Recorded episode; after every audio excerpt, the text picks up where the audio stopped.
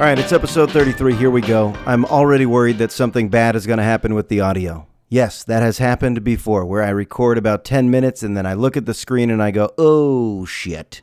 Nothing recorded. Or I do the old playback and it just starts skipping, and it sounds bad. So let's hope this is one take and it goes smoothly. Already I spilled my water. Whoops. But I battle back. I will keep that focus right now. If I can keep the focus for a little while. I feel like my mind is just about to go into a different sphere. I really do. I feel like I have so many thoughts that they are way too jumbled, and what I'm going to try to drop into this microphone might sound a little weird, might get a little wild up in this bitch. But let's just get down to it. This is the first episode that I'm doing as a 37-year-old. Is there a more nondescript age? I turned 37 on Saturday night. That's not exactly get everybody to Vegas. We're going big. 37 is like, yeah. What do you want to do? Go to A&W? Get a hot dog, root beer float? Perhaps. Actually, that's not a joke. I went to A&W on Saturday for the first time since the early 90s, and nothing has changed. Still delicious. Mini corn dogs, hot dog, flimsy cheeseburger. The greatest root beer on the planet. Fries were not that good. Actually, the meal wasn't that good, but just being back at A&W felt a little special, a little nostalgic. Isn't that what we love, a little nostalgia in life? And then we stepped it up nicely that night. My wife took me out to our favorite restaurant where we always feel young because we are the youngest by about 20 years at Marin Joe's. It's been there since 1954. You've probably driven by with the orange awning and that cool font, Marin Joe's.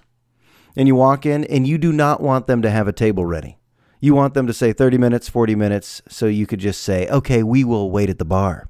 And it's not just any bar. It's a piano lounge.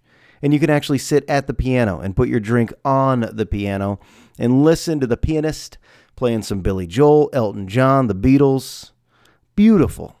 On Saturday, it was this lady we had never seen there before. Usually it's the guy with the white hair and the white goatee. Really friendly. They're all friendly. But got a couple of martinis, olives, and onions, if you need to know. Yeah, olives and onions. Sat at the bar, couple of sips in, your shoulders get a little low. You feel a little more loose. And the lady playing the piano was just wonderful, playing the hits. And in between songs, I feel like we were asking her about piano lessons. Perhaps not for us, maybe for our daughter one day. Isn't that the key to life, to make sure our daughter's hobbies are at least interesting enough for us? Like, if my daughter became a piano player, that would be wonderful. We'd be having dinner parties. I'd say, honey, play that Nora Jones, dear. Thank you. I'll be a stage parent. Honey, could you sing it in the octave we rehearsed, please? Thank you. Honey, could you please play that Linda Ronstadt song that I heard you rehearsing this afternoon? Thank you. Dear, please, the Pat Benatar medley that I know you worked so hard for our guests. That sounds creepy. Stage parent. But hopefully if she goes into music, it's something that we like to hear. Or if she goes into sports, it's a sport that I enjoy watching. Although she could take her own path, let's be honest. That's probably the best parenting advice. Yeah, let them do what they want. You still make sure they're informed. Make sure they feel safe and valued. And then let them find their own identity. Make mistakes. Have some successes and failures, and hopefully rise to the top and excel on their own volition. You can write that down, by the way. You could rewind and just write that down. It's all off the top of my head. Parenting advice with a guy who's been doing it about 10 months. That's what you tuned in for, right? Speaking of one thing you learn about parenting really quickly is that they're expensive. I know it sounds obvious, but if you want to have another, just double the expenses, right? Are we doing just simple math tonight? Double the expenses? Double the humans, double the expenses. Yet I still want to retain this job called high school teacher. I know Time Magazine just had an article written about a teacher who says, yeah, I donate blood. I donate plasma just to make ends meet. Make ends meet is an interesting saying because sometimes the ends don't meet. Sometimes the ends aren't even in the same room. One end calls the other end and says, you know something, I might not see you this month. Ends do not always meet. And it feels like I'm projecting my own pain. But it actually will be more of a catalyst for activism. Here's what I saw last night. My fellow teachers went to a board meeting, Novato Unified School District board meeting. I couldn't make it because I'm a Jewish person and we have Kol Nidre into a day of fasting called Yom Kippur. And I could tell you more about that as I feel guilty for not fasting today. This is the day where we're supposed to fast, and for the first time, maybe in my adult life, I didn't do it. I don't even have a great excuse. I got hungry is not a great excuse on Yom Kippur. Yeah, I got hungry a little early. Yeah, but you didn't atone. You didn't properly understand what we're supposed to do on that day. So I didn't go to the meeting last night, regrettably. I wish I did. But I was able to watch my fellow teachers on YouTube spilling their hearts, opening up their souls for the board member and the superintendent, talking about this is a great profession. We all really enjoy it. We love the school, but come on. It's not sustainable to pay us such shit. It's not sustainable to think that you're going to attract quality educators, quality teachers, and pay them slop. It's insulting. Every day it's insulting. However, teachers don't teach that way. Good teachers bring enthusiasm to the classroom. They try to keep really high morale. So we have a good community. I work in a great community of a bunch of people who are underpaid and potentially feel undervalued, or even worse, maybe see the finish line sooner than they wish it would be. The finish line as in, you know, I have to do a career change. I got to do something else. I'm trying to be a parent. I'm trying to be a homeowner. I'm trying to pay bills. I'm trying to keep the lights on. So all of these things, they start to pile up and pile up and pile up. And it's such a shame. Because I believe, and I think a lot of people believe, not even people who work in schools, not even teachers and educators, I think a lot of people believe you got to pay these people more. And it sounds obvious and it sounds deep, but if you're really trying to train the future generations to be positive contributors to society, if you really want literate kids making decisions in the future, if you want to cultivate an insightful generation of youngsters, you should probably have good teachers in the classroom. Where do you find these good teachers? That's a real question right now. Where do you find them? If you're a young person right now, what would bring you into that profession? I'm wondering, and I'm not going to answer it myself, but if you're coming out to the Bay Area, you're interested in the tech boom. I'm going to make an app. I'll be the next Zuckerberg. I'll be the next Steve Jobs. I'll move to Silicon Valley. How many people are moving into San Francisco to teach? There are high schools in San Francisco. How are these teachers even living in San Francisco teaching? I don't know. Seems impossible. How's anybody doing it, right? Perhaps the funds are coming from somewhere else. Or are all these teachers just living in little apartments? Or in towns that are undesirable and then commuting into the district where they work? I don't know. But clearly this is something that has to change. I don't want to harp on that too much. What was I talking about? Oh yeah, Yom Kippur. Felt like a guilty Jewish man. Did not fast today. However, I did go to services. I got a sub for the final period and I went to services. And I'm sitting there in temple and there was a spiritual leader speaking. And they guided us through a meditation. And I realized how much I need meditation. I don't just like it. I don't just want it. I need it. It's like a prescription drug. I need that pill. And all it is truly focusing on your breathing and understanding that all emotions are passing through us. So if we're feeling angst, that'll pass. Feeling sadness, that'll pass. Emotional pain, that'll pass. Even happiness, yes, that'll pass. And once you're aware of that, how nothing is finite. Don't grasp onto anything that'll make you suffer. Don't try to cling to the things you cannot change. All of these messages are so positive. Sadly, I forget them every hour. If I could remember all of the great messages that I've heard from spiritual guides and guided meditations and just smart people who understand mindfulness, if I could remember it every second of my life would be better. It'd be easier.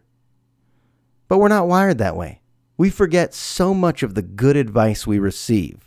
That's why it was important for me to just have an e-break on the week. Just pull the e-break, stop working. Daughter was at daycare, wife was at work. I had a chance to go to temple and sit there and really reflect, and you never know what emotions are going to come to the surface. And I realized, shit, I'm drained. And I'm kind of angry lately. Not the bad kind of angry where you take it out on others, but just, you know, family issues type of anger where you go, God damn, how am I related to these people? Think about that for a moment. How many of your family members would you still want in your life? And I don't mean your immediate family, not your spouse, not your kids, but you know, just relatives. How many of those people? Think about aunts, uncles, siblings, cousins, even parents. How many of these people would you actually choose to have in your life if you were not blood related? You answer that right now. Just say it out loud as you're listening to the podcast. You know, go ahead and say it. 12%. Yeah, 9% of them. Or maybe you're from Pleasantville and you like everybody. So that's good. But once you start to meditate on something, you have those introspective moments, it helps. And the lady who was guiding us today in temple, not a lot of Judaism, more spiritualistic, holistic type of leading the service. But the lady who was leading us, she said, let's express ourselves. As people, we have fears. Even the most confident person you ever come across, that person is scared of something. That person is clinging to some fears. And the worst thing you could do is just hold it in. But how many people do we know that just hold it in? They hold it in. They want to look strong. They want to be a pillar. They want to look steady. I'm not fazed by my fears. Yes, you are, motherfucker. I guess I didn't need the motherfucker right there. But yes, you are. You are fazed by your fears. So what's the antidote? What's the solution? Express it. So damn true. It's so damn true. Simply expressing yourself. Find one person you trust. You don't need a giant circle of friends. Find one person you trust. Maybe it's your wife. Maybe it's your husband. Maybe it's your mom. Maybe it's your dad. Maybe it's your best friend. Tell that person. Get brutally honest. Strip yourself vulnerable. You know, those moments where you're like, was that an overshare? Did I say too much? I said too much. Right? I said too much. The person listening appreciates it because it has a big effect on that person. Whoever you tell your fears to, that person all of a sudden will feel more comfortable to express their fears. And then once you talk about fears, guess what happens? You feel better. I'm not saying they go away, but you feel better. You just feel better. You start to sift through it. Maybe you realize how minimal it is. Maybe you realize how to conquer it, or maybe you realize that there's no way of ever conquering it, so why even try? Just accept it. Release any sort of anxiety surrounding it. And I guess that's the fundamental basis of anger, fear. So anybody that gets angry, you know that feeling where you get like that shooting pain, your body goes hot, all of a sudden you can't focus. I mean, true anger. It happens once in a while to everybody. Apparently that feeling is based in fear. It's what I heard. I'm just telling you what I heard. It's what I heard. All right, in all honesty, I did not expect to go down that path. The bullet points I have written have nothing about fear and teacher salaries and going to temple.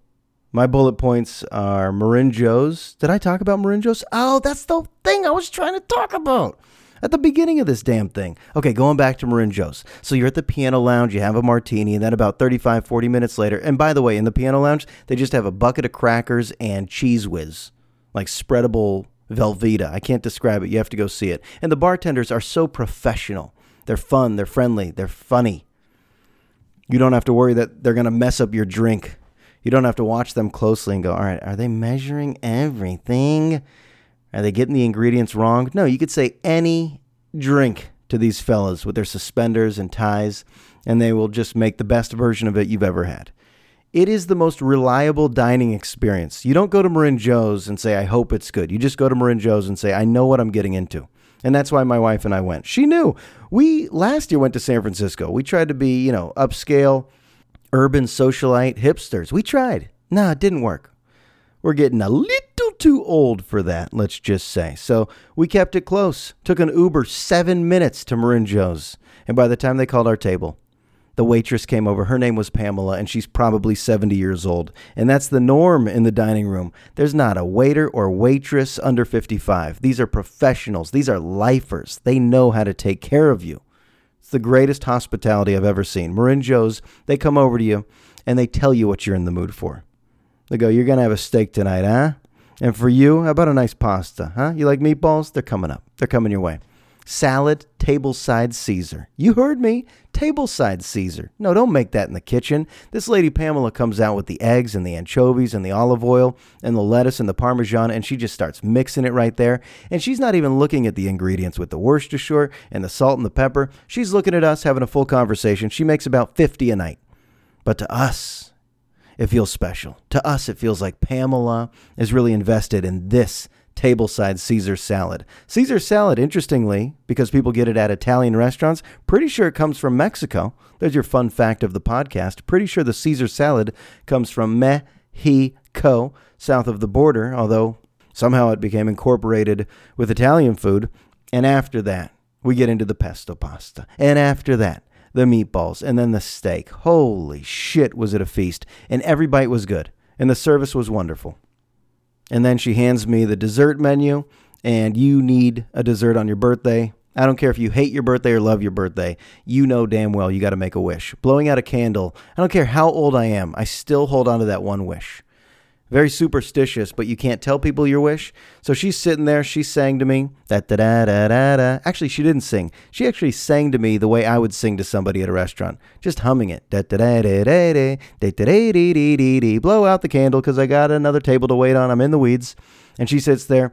It's cherry pie. My wife hates cherry pie. Apparently, I found that out after I ordered it. And then, boom, I made a wish that I actually think might come true. Why? Because at Marin Joe's, sitting in a booth in my nice black collared shirt, I blew out a candle. How funny is that? The little things that we buy into. Then there's the big things we buy into, like religion. We put our faith into something. And you don't want somebody to break it down like the South Park guys. You know, South Park, they'll make religion look silly. George Carlin, a comedian like that, he makes religion look silly, and they make a lot of logical points. They make a lot of rational points. Some people, they'll point out how ridiculous the origins of certain religions are. But all that being said, if you're religious or have a religion or like any aspects of your religion, I think the reason is because you're like, why not? Yeah, why not? Put my faith into something. What am I, just going to live my life going, no, this is it.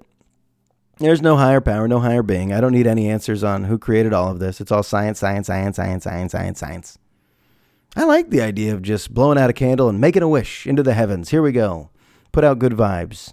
Sitting in temple. I'm what you would call a high holiday Jew. This is actually something you can click on the Jewish online dating services. What kind of Jew are you? Reform? Have you reformed it to fit your life? Are you spiritual but not religious? Are you Orthodox? Are you conservative? It has all of these options, and one of them is high holiday Jew. I clicked it. I'm pretty sure my wife clicked it too. High Holiday Jew. High Holiday Jew. As Larry David had a great episode about how all the Jews come out and he was scalping tickets. You know, I got front row right by the Bima. It's a great view of the Cantor. I think you're going to enjoy it. But it's true. The amount of Jewish people that come out for the Day of Atonement. Ooh, a day of fasting. It makes sense to me. And these aren't people that denounce their religion for the rest of the year. These are just people that go, all right, you know, it's part of my tradition. This is how I was raised. Used to get bored in synagogue. It's part of it. Being bored is part of it. No one should resist that aspect of religion. You should be bored at some point. It's not going to Great America. It's not supposed to be Disneyland. It's supposed to be so boring. And then if you get anything out of it, boom, you could take that home and hopefully it stays with you and feels good all over your soul. You just get to smear it into your soul this time of year. All right. Was I done with Marin Joe's? Turns out this is just one big advertisement for Marin Joe's. It's my first sponsor. So get on down and happy hour starts at 5. Actually, I don't think there's a happy hour. Every hour is happy hour. And guess what? The Marin Joe's special salad that used to come with that lump crab, no more. Pamela, our waitress, said, we're not doing crab anymore. The fisherman who used to come in with the crab, he has shitty crab now. His crab quality has diminished. No more crab. You want the bay shrimp? We said no. Hit that tableside Caesar, Pamela. Hit it. All right, here's something to talk about, and I know I've talked about it before, but award shows now bug me. Believe it or not, award shows should be fun, right? Should be some laughs. Should be some nice entertainment. They bug me, and I know why. I can explain it right now. Tell me if you can relate to this. You see the buildup in each category, right? You see the buildup as the presenters are reading all of the nominees. And the camera goes around to all of the nominees. I was watching the Emmys, I think 2 nights ago. I only made it through 8 minutes before I had a legitimate channel change. Or maybe a TV off. You ever hate a show so much you just need to turn it off so you could just stare at a black screen for 3 seconds to decompress? I think that's how annoying the Emmys seemed to me. And I like Colin Jost and Michael Shea. Of course I like them. They were the hosts, although I did not hear any good things about how they did. Plus, there's so many shows that I'm not watching. You know, the Emmys used to be about CBS, ABC, NBC, maybe Fox. So most people knew the actors, knew the shows. Now with Hulu and Netflix and all the streaming nonsense, how old am I? Streaming nonsense. But with all this shit, I don't know any of the shows anymore. Okay, that's not true. I do know Barry. So Barry is a comedy about an assassin played by Bill Hader, and then he has an acting coach played by Henry Winkler. And I like Henry Winkler a lot. The Fonz we're talking about. So that was nominated. Barry, it's an okay show, I guess. Who's really believing that Bill Hader's an assassin? Who's writing a script where Bill Hader is the cool assassin and gets the girl in the end? Sorry, he just seems goofy. But Henry Winkler, he's wonderful. You should listen to him on Pete Holmes' podcast. It was so good. It's like one of the greatest podcast interviews I've ever heard. It's hyperbole. I know I sound like I'm exaggerating, but it truly is. He's so warm. He's just awesome. Great person, Henry Winkler. And he won. But here's what's annoying. The actors or actresses who pretend they're so shocked. They're so shocked that if they win, they get to the podium and they look stunned, deer in the headlights, and their acceptance speeches are so awful, just full of, whoa, oh boy, where did this come from? You're that stunned? Honestly, this is like 80% of acceptance speeches at these stupid award shows. People come to the podium, disbelief, so surprised. The worst example was Bill Hader. But another actress by the name of Regina King, who's in a Netflix show, I think, called 7 Seconds. Maybe it's a movie. But they are two examples. This is why I turned it off so quickly. Bill Hader clearly knew where he was going that night. He was attending the Emmys. He got in a limousine. He put on a tuxedo. He was on an award-winning show. And when they call his name, he comes up to the podium. And he acts like he had no clue that was a possibility. His acceptance speech was so bad. It was just, I counted the ums. There were 327,000 ums. Okay, I actually did not count, but it felt that way. And I realized, oh, this guy needs a script. And I know he was a great impressionist on Saturday Night Live. He was a pretty good cast member. Let's not go overboard like he was Will Ferrell or something, but he needs a script. He's one of those actors who is dead on his own. It's like Johnny Depp. Johnny Depp's arguably the greatest actor of my generation. What is my generation? Why did I even say that? I don't even understand what that means. But Johnny Depp's awesome. You see him at award shows, he's lost. That just goes to show he knows what to do with a script. He knows exactly what to do with a script. That's his genius. But none of these people are true geniuses. You know, acting. Aren't most of these people lucky? Aren't there millions of people that can act? It's not such a craft that we should be blown away by. I know I've said that before. I feel like episode 33, I'm just repeating myself. Is this going downhill? This is the self-deprecating part of the podcast. Is this podcast starting to reach a point where it's like, you know what? Maybe get some fresh air. As Don Rickles says in Dirty Work, go in the mountains with a horse and stop bothering people. I might have to just do that. Go into the mountains with my horse and stop bothering people. But Bill Hader saying nothing for about a minute was so weird because he knows there's a possibility he'll win. Why don't you, I don't know, why don't you say something? Why don't you plan something to say? You know, thank some people. I don't even know what he said, but even worse was Regina King. And the only reason I know her is because I think she was Ice Cube's sister in Friday, one of the great comedies ever. And she was good in Friday. Wasn't everybody? Everybody was good in Friday. Chris Tucker was so good I thought his career would just launch, and now he's just totally unfunny. But Regina King, when she won, I realized that her disbelief, she went through the motions of looking shocked and looking stunned and not knowing what to say. I have nothing to say, nothing to say. And I realized in that moment, that's acting. That's acting. She's not stunned. She's not shocked in that moment. There's no disbelief. She bought a gown. She had her hair and makeup professionally done. She was sitting in the first three rows. They don't put you in the first three rows unless there's a chance, unless you're nominated for something. And by the time she gets up there, she has nothing to say. Truly deer in headlights. This is just an awful acceptance speech. It doesn't even count as a speech. A speech is when you say something. She didn't say anything. And instead of getting mad, I just went, oh, okay, that's acting. I get it. That's acting. All of these actors who pretend to be shocked, that's exactly what they're doing. They're not shocked. They know Dad, it looks humble. Oh, I'm going to go up there and I'm going to do this scene called I'm Humble at the Awards Show. I auditioned with this exact scene 3 years ago, and I'm going to do it tonight. It's called I'm So Modest That the Other Nominees Are Better Than Me. And scene. Awful. Turn off that damn show. I'm done with you, Emmys. Goodbye. Hit the road. All right, tomorrow night, Junior Seau documentary. Why I'm bringing this up? It's going to be amazing, of course. It's going to be sad. But my former producer, Alex Padilla, at Mighty 1090 San Diego, hey, the former home of the Padres. But my former producer, he texted me. I was teaching, and I felt my pocket buzz. You can't check a text while you're teaching, but between classes, I checked, and it said, your voice is being used on the ESPN 30 for 30 promo for the Junior Seau documentary. And I watched it. He sent me the link. He tweeted it out. And it's true. This is about 6-7 years ago. But I was doing a live radio show on the USS Midway. I've talked about this when I was interviewing Jim Boeheim. And they were like, yeah, we got to bump Jim Boeheim. Nobody cares about Syracuse basketball. The greatest icon in the history of San Diego sports has killed himself. So we shifted. And for some reason, ESPN went with the audio from my show. I say for some reason because I know a lot of media outlets were breaking the news, but that's truly a time of broadcast journalism where I got to break a story, and I don't want this to sound self-serving. Okay, this is a tragic story. It's an ugly story. But the fact that they used my voice, I was like, yeah, all right, not bad.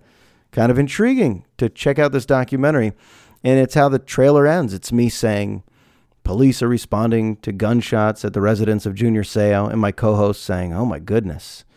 And I was like, oh, that was chilling. It was haunting to hear your voice delivering such awful news. But that's tomorrow, the ESPN 30 for 30 about Junior Seau. In my opinion, the greatest linebacker ever. He carried a full team to a Super Bowl. If you think about that 1994 Super Bowl where the Niners crushed the Chargers, think about how bad that Chargers team is without Seau. I mean, they're okay, I guess, but he was that big of a defensive star where he can lift a team to a Super Bowl and such a big presence in the locker room.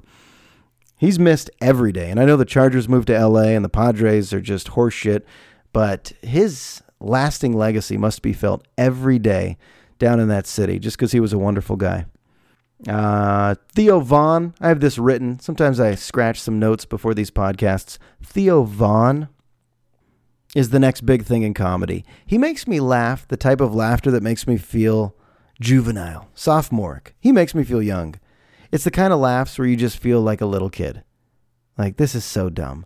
It's the most outrageously dumb shit I've ever heard a human say. His podcast called This Past Weekend, and whenever he's a guest on somebody else's podcast, if I'm in a bad mood, or if I'm just in a, dazed and confused mood, and I hear little Theo Von, it's not just I smile. It's not just a little chuckle. It's a laugh attack. He's that funny. Who's that funny? I mean, seriously, in the world of comedy, most comics have their moments, right? A lot of comics have decent moments in their specials. He's always funny at all times because he speaks in an unfiltered way and says things that I've never heard a human say before, and it's truly so dumb. I'm dumber for listening, and then I almost start talking like him.